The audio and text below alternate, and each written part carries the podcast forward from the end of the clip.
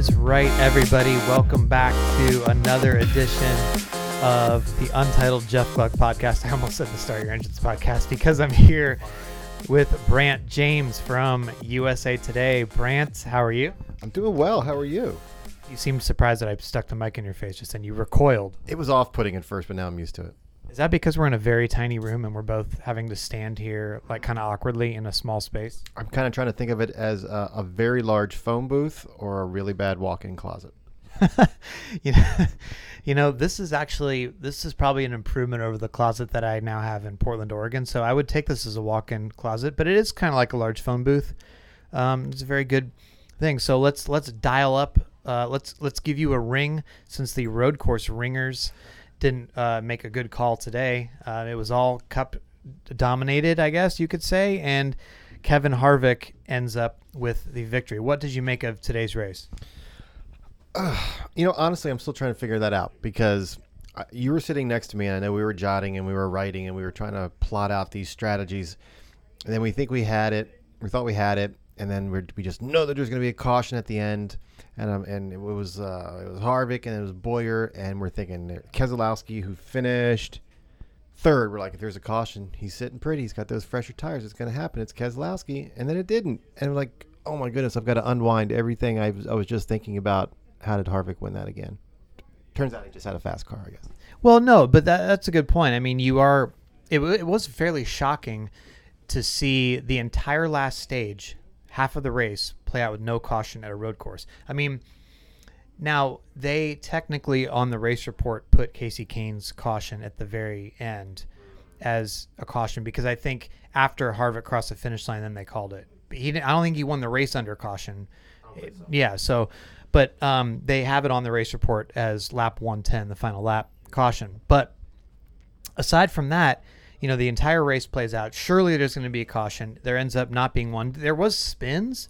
There was cars going off course, um, but they they held the swallowed the whistle essentially, um, and that was definitely surprising. But you know, I, I guess it's it's still an okay race. So because of what you said about the strategy, because that keeps it so much interesting. Like this was just a straight up mile and a half race oval and they were just going going going a dude wins by nine seconds or whatever he ended up winning by i don't even think they have a margin yeah the margin of victory says under caution but he ends up he was going to win by like nine seconds he was going seven to nine seconds for like the last 15 laps. He, he was running away. yeah, and that would have been terrible if it was an oval. But the fact that the strategies were mixed up and that we, kn- you know, you we'd we'd had enough time to figure out, okay, Keselowski is going to be in good position here because he has fresh tires and the tires matter a lot.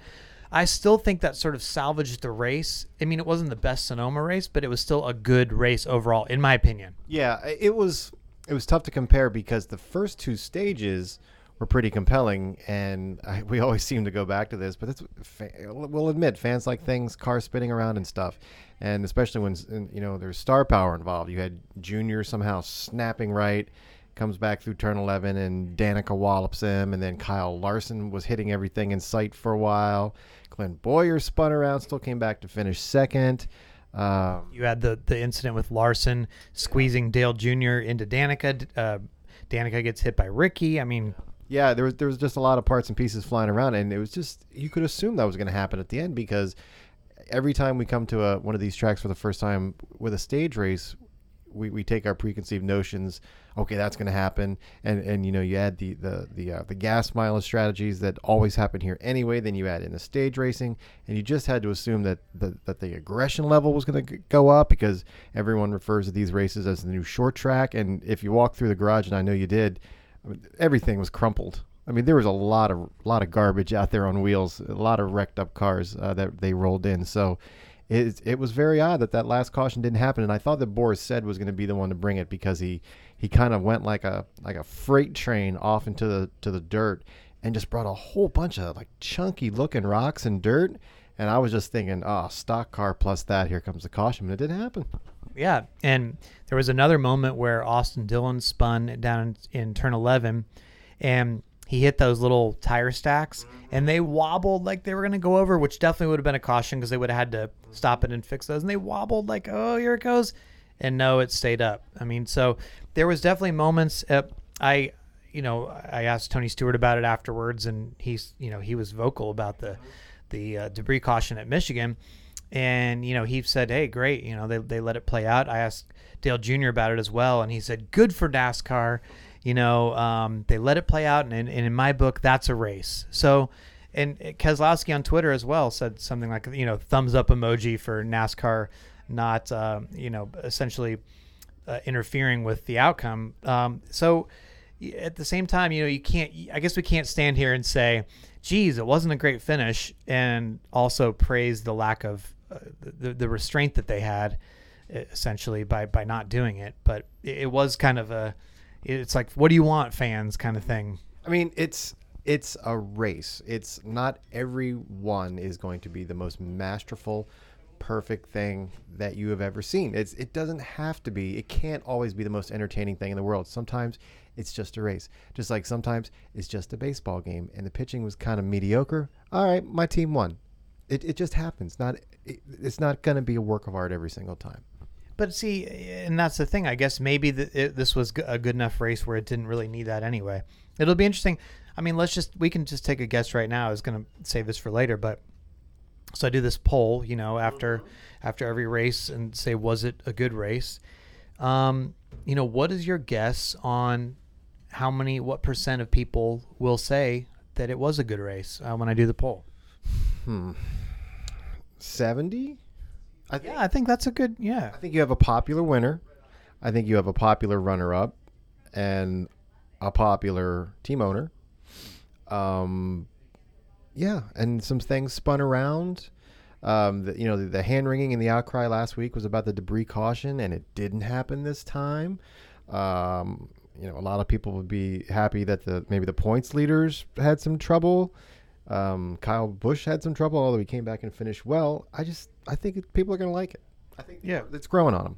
Yeah, I, I will go ahead and say 76 just to not uh, prices right you. Well, you, are looking at me bad, but I was kind of did prices right me. I, I, gave you a little gap. I could have gone 71 on you there and and had anything over that. So the one dollar kind of thing. It's all kind of the same, honestly. But all right, it's your it's your microphone that you keep sticking in my face. So whatever you need to do, man. You continually seem uh, very put off by the microphone being there. You know they can't hear you without the microphone it keeps getting closer, like on that SNL skit where the guy bashes him in the face. I don't know that. Just YouTube that. It's funny. Very funny. So, um, you know, Clint Bowyer ends up finishing second. That car's paint scheme could have uh, could have won again after it won at Michigan, the Lightning McQueen paint scheme. Um, obviously, it's his teammate, so he can't be too frustrated. But it's got to be ugh, so close for him. You know what I mean? He looked a little bummed. I was standing, I was hovering by him, and you know, he second time this year he's finished second. Um, he got a few words of encouragement from Tony Stewart. You know, hang in there. I, I couldn't totally eavesdrop. He was being a little soft with his whispering and all, but darn privacy. But uh, yeah, I mean, he's he's happy his teammate wins, but race car drivers are supposed to be selfish. He would certainly rather it was him. Yeah, no, it, it it's understandable certainly. Um, well, let's talk about Martin Truex Jr. Um, it looked like, I mean, the race kind of turned into a, a better race in some ways, uh, or a more wide open race at least after Truex had problems because it to me it was his race to lose. I mean, he clearly had the best car there. Um, I, am going to credit Cole Pearn learning from us and taking tips from us yeah. while we were with him in Utah this week um, with the Olympic training. Clearly, we got in his ear and influenced his road course setup, and that's why they had such a fast car. But um, ultimately, his engine doesn't last the full distance, and he's not able to do it. But clearly, I mean, Truex, yet another stage point, just keeps building toward the playoffs. What's that? Eleven stage wins? I believe that's like, the case. By far more than anybody. Right, right, and and the only uh, the only bad thing for him is that Jimmie Johnson has um, three wins. Now Jimmie Johnson gets a stage point, so Jimmy ends up having I think 16 stage points. Truex has something like 21, so it's not like he's getting that far away from Jimmy at least. I mean, that's just one competitor, but Truex, I mean, it, it just seems like every week um, he's sort of the Harvick uh, of this year, where Harvick a couple years ago was just that car every week. Truex is just consistently great. It was fascinating. They started complaining about like something's going to happen, um, and then he slowed down. I think he was in he was in the top five. Slowed down, dropped a lot of spots and then he just sped back up again. I mean, that car was on seven cylinders, and it was still faster than most everybody else. He was, I think, third ish when the thing finally went splat or whatever it does, technical term, and uh, that's fascinating. Crazy fast car, as I think you described it. Um, yeah, if they they keep building those things, and if you know, I'm, I'm sure the boys back in uh, Denver will be pulling that thing apart and seeing why it blew up. But incredible what they do every week. You know, it was pretty good today um, for the most part. I had a, a decent weekend, aside from um, the trouble with the crashes that weren't necessarily her fault. Was Danica Patrick? I mean, really, like during qualifying on Saturday, it looked like she was going to have a shot at the pole, uh, the little lap tracker thing that Fox Sports has. It looked like she was in the green until the very last turn. She she could have the pole, and then she was running decent at times. She was running like fifth or sixth in the early part of the race. Then kind of gets taken out by Dale Jr. I really don't think that was her fault, although on on Twitter and maybe on Fox too, they were sort of trying to pin it on her, like, oh, she blocked, and so that's why he spun up. But Jr. after the race was like, yeah, I mean, she tried to defend her position a little bit, and I just got on the brakes too hard and spun. I mean, it wasn't. I, I really don't blame Danica for that, and it's easy to blame her at times, but um, I was impressed with her performance overall. Yeah, she's she has not been a super lucky. Well, she's not been lucky at all on the racetrack this year. She's had multiple hard hits. Uh, qualifies sixth, sixth, minding her own business. And even on that video, it didn't look like you know she was doing the Helio Castroneves chop on him or anything. And zoom, there goes Junior off to the right, and sure enough, they meet back in turn eleven, just at the proper place for her to clobber him. And then later on, uh, another wreck, um, but she's not really at at the center of it or, or, the start of it, and then kaboom, she gets to mash Ricky, and he's out of the race, and she felt very, very bad about that, although she knew it wasn't her fault. So, and still, you know, fought back through the field. Um, 17 with, with all those extra pit stops, and you know, it's it's not super, but it's not 30th. It's finishing. So, so you have a very interesting points race going on right now. Um, if let's say there was no playoffs, and this was an organic. Uh, situation that was playing out. Of course, you know, there's the argument they'd race differently and all that, but Kyle Larson is leading Truex by 13 points. After that, Harvick's behind by almost 100 points. Um, so it's really a Larson Truex battle for superiority right now. Um, Larson had a, a, up and down day today. He was kind of all over the place. But um, do you consider one of them to be the championship contender over another? I know we just talked about Truex, but what what do you think so far?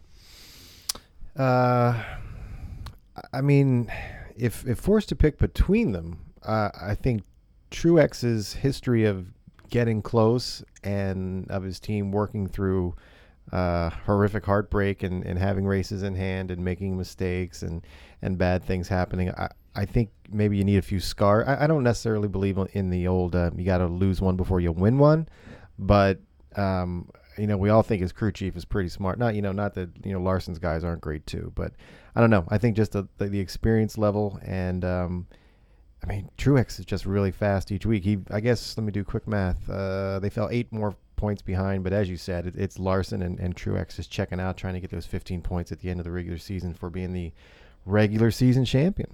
Yeah, that's going to be huge let's uh, since we we've spent all week together you're probably pretty tired of me and anxious for me to get on my flight and, and split across the country here um, from me so because i think since tuesday mm-hmm. uh, i've been up in your grill yeah. Um, yes way, up. And as you say this we're in the, the closet um, so both of us ended up on the same trip um, to Utah this week. We went to Salt Lake City slash Park City we saw Martin Truex Jr., Erik Jones, and Daniel Suarez interact with some Olympic athletes, along with Cole Pearn and Chris Gayle, who is Jones' crew chief. Now, Cole Pearn, unbelievable. Like, I think he was kind of the eye opening guy of the week for me. Like, on the one hand, you know, he plays hockey or whatever, and he's from Canada. So, yeah, of course he can skate. But, like, the speed skating thing, mm-hmm unreal. He was on the ski simulator, looking like I mean, it was insane. Yeah. Could he uh, like what's the deal with him? He, eh, you know, like Jimmy sort of raised the bar for fitness in drivers. Maybe Cole is going to establish this new, oh, we've got to have some fit crew chiefs thing, and he's going to be the avant garde, and you know, all the other crew chiefs are out there being like, well, I better get myself a mountain bike. I better get myself some speed skates. Cole was good for anything. He was, he was all takers with any sport. We we were in the lockers at the Center of Excellence together as I was changing into my workout gear. And he was like a kid changing clothes for recess. He all but jammed his legs in his shorts and went sprinting out there to take part in the stretching and then the skiing. And he, he was fascinated. Um, uh, they should check out your video so they can get a, a representation of the skiing machine. What Thanks for the plug. well, I'm kind of kind of here to do that, I suppose. But but uh, I was asking him about it, and he was breaking it down. He's like, you know, this is a little different than I thought uh, from regular skiing. Normally, on regular skiing, you apply weight, and it's more about the loading on the right. But on this, you have to collapse to make it go to the left. I'm thinking. Man, you were having some deep thoughts about this stuff, and you know he's playing it all coy when we get to the speed skating, and he puts on the skates and says, "Wow, this is really different than the hockey skates. They got the bow in him, and two seconds later, whoosh, whoosh, whoosh, whoosh, there he goes." Yeah, he's like putting his hands behind his back and doing just the skating thing like the professionals do. And they actually had like a professional speed skater there, or I guess amateur since he's an Olympian, but you know what I mean? Like a world class athlete, the American record holder. He was doing laps. And then Cole Pearn comes by at one point, and, and I had gotten my phone out to record the video of like the professional guy coming I'm recording Cole and I realized like halfway through oh that's that's not the professional guy. I mean it's pretty crazy. And so yeah you know he spends two days out of the week in Utah not working at the shop on the cars and then he shows up with a fast car and almost wins anyway. You know, maybe those extra two days they could have saved that cylinder. he could have figured out how. So you're gonna blame that? Well, whom else am I going to blame? You I guess you you could have you, you whatever advice you could have gave him in the locker room could have been the downfall I got him to where he is on that. I'm not going to take the rest of the blame, but uh, I truly believe if they gave him the option, he would have jumped off that ski jump. Yes, we we saw the Olympic ski jump, and he was looking like he wanted a chance to do that. He probably could have. Scary, terrifying. Why human beings do that, I have no idea. But I think he would have. So, uh, Brant, you had also an interesting week, not of your own doing, um, but some people in the NASCAR Twitter world, including some drivers and people like that, were not happy with my former employer, USA Today, your current employer, USA Today, because of an article they perceived to be from USA Today, which was by somebody from the Detroit Free Press. Now, let me explain how this works if you didn't know this, because I'm sure you know what uh, I'm talking about. So basically, there was a column that came out under the USA Today name, and it was criticizing Kyle Larson, saying that he was a poster boy for not having personality after the win in Michigan. Well, what happens is the Detroit paper is part of the USA Today chain Gannett. So you were not at Michigan. So USA Today uses the Detroit paper to cover the race for them. So then they end up taking the articles from Detroit paper, and that becomes the USA Today content for the weekend. Now, that guy who wrote the article was not a NASCAR beat writer. Some people have tw- tweeted me and said, Your replacement wrote something bad. I'm like, Nope, he's not my replacement. Um, he's a writer for the Detroit Free Press. He doesn't regularly cover NASCAR. And he um, wrote an article that made people mad. Um, but you end up sort of taking the brunt of that because you're the face of USA Today at the track. Uh, so did you? How did your week go? And did, was it better than you thought? What was what was the reaction? It was better than I thought. I because I came, I arrived after a week of like what the hell text messages and just you know just tweets and and and you know mentions and like oh man like and every day you know we quiet down quiet down and then and be another storm i'm like Yeah, some other driver, Mark Martin, Clint Bowyer, Larson, somebody would tweet. jeff burton and then uh, you know I, I, our buddy parker kligerman referenced it in his column Dale Jr. referenced it, referenced it on his podcast. I mean, Parker, a fine column by Parker, then I'm reading through it. That, that, that, that, oh man, why? So I just came, and I was, I was, I'll admit, I was kind of bristly about it. I'm like, I'm just not in the mood for this. This, this is going to be just dog pile city. So we've been here so long. What day was it? Friday was it was Kyle Larson's. So you know, if anyone's going to feel aggrieved, it's going to be Kyle. You know, he's not the he- he's not a yell and scream kind of guy to to us. You know, I have no idea. But I'm thinking, you know, it's the old mentality. Like if you write a tough column about somebody, you show up in the clubhouse the next day. But I didn't write the thing. But I'm thinking, all right, let's just decompress. Let's lance the boil. Let's pull the band-aid off. What other little gr- gross metaphor you want to use? So sit there. You actually told me not to sit next to you. I, I did. I and I was not uh, entirely kidding. Did you think he was going to throw a microphone at me or a? I just didn't want to be associated with you at that moment Oh, that's ridiculous. Wh- You're because I honestly thought, like, you know, man, like people are so mad at you, or and it's not even something you wrote. That's the funny thing about this. People are so mad at USA Today. I don't want to be like, yeah, I'm sitting with the USA Today guy. We're boys. I mean, no offense, but uh, I was gonna throw you under the bu- under the bus on that. yeah. Like I said, you, I, you should hope that you never need a like a platelet, some sort of transfusion from me because you you're just off the list now. I'm off the platelet list. Yeah. Yeah. You can get back on. Well, how do I do that? If you knew, you would just try to hit that exactly. I want you to exceed my expectations, and then everybody wins. You get your platelets, and I get you sucking up. Okay. Well, well, you, but but to Kyle Larson's credit, so let's just set the scene here. He's he's coming in the room for his media availability session. You're going to ask a question because, like you said, you've got to face the music, mm-hmm. and then this is the just by asking your question is the journalist's opportunity for him to, you know, he can say something mean. He can take that lob, and he can dunk it. Right, right, right. Posterize me if he chooses to. Right. And so what happens? He gives an incredibly professional answer, no hint at all of animosity, doesn't say anything like, well, you know, if you guys print accurate stuff, you might have a better question or something. You know, he doesn't take any opportunity to do it. Professional answer, moves on, you move on. The rest of the weekend, quiet. Smooth, smooth. Everybody was um, professional, so built that up. Except for me because I did enough to lose the platelets. And you still have not gotten them back, so don't even think that I'm going to have a short memory on that. All right, well, that's very disappointing.